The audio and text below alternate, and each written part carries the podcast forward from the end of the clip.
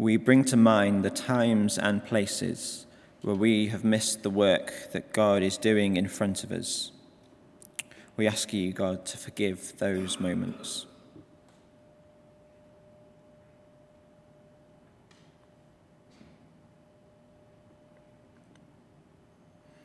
Lord, hear us. Lord, graciously hear us. When we've stifled or obstructed other people's amazement at Jesus, prevented them from encountering you, we ask God that you would forgive us.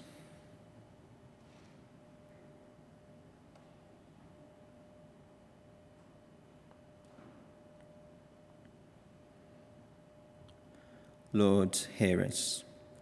Lord, graciously hear us. We pray for those who, because of the countries they live in, are forbidden from acknowledging you. We pray particularly for Pastor Saeed, imprisoned in Iran.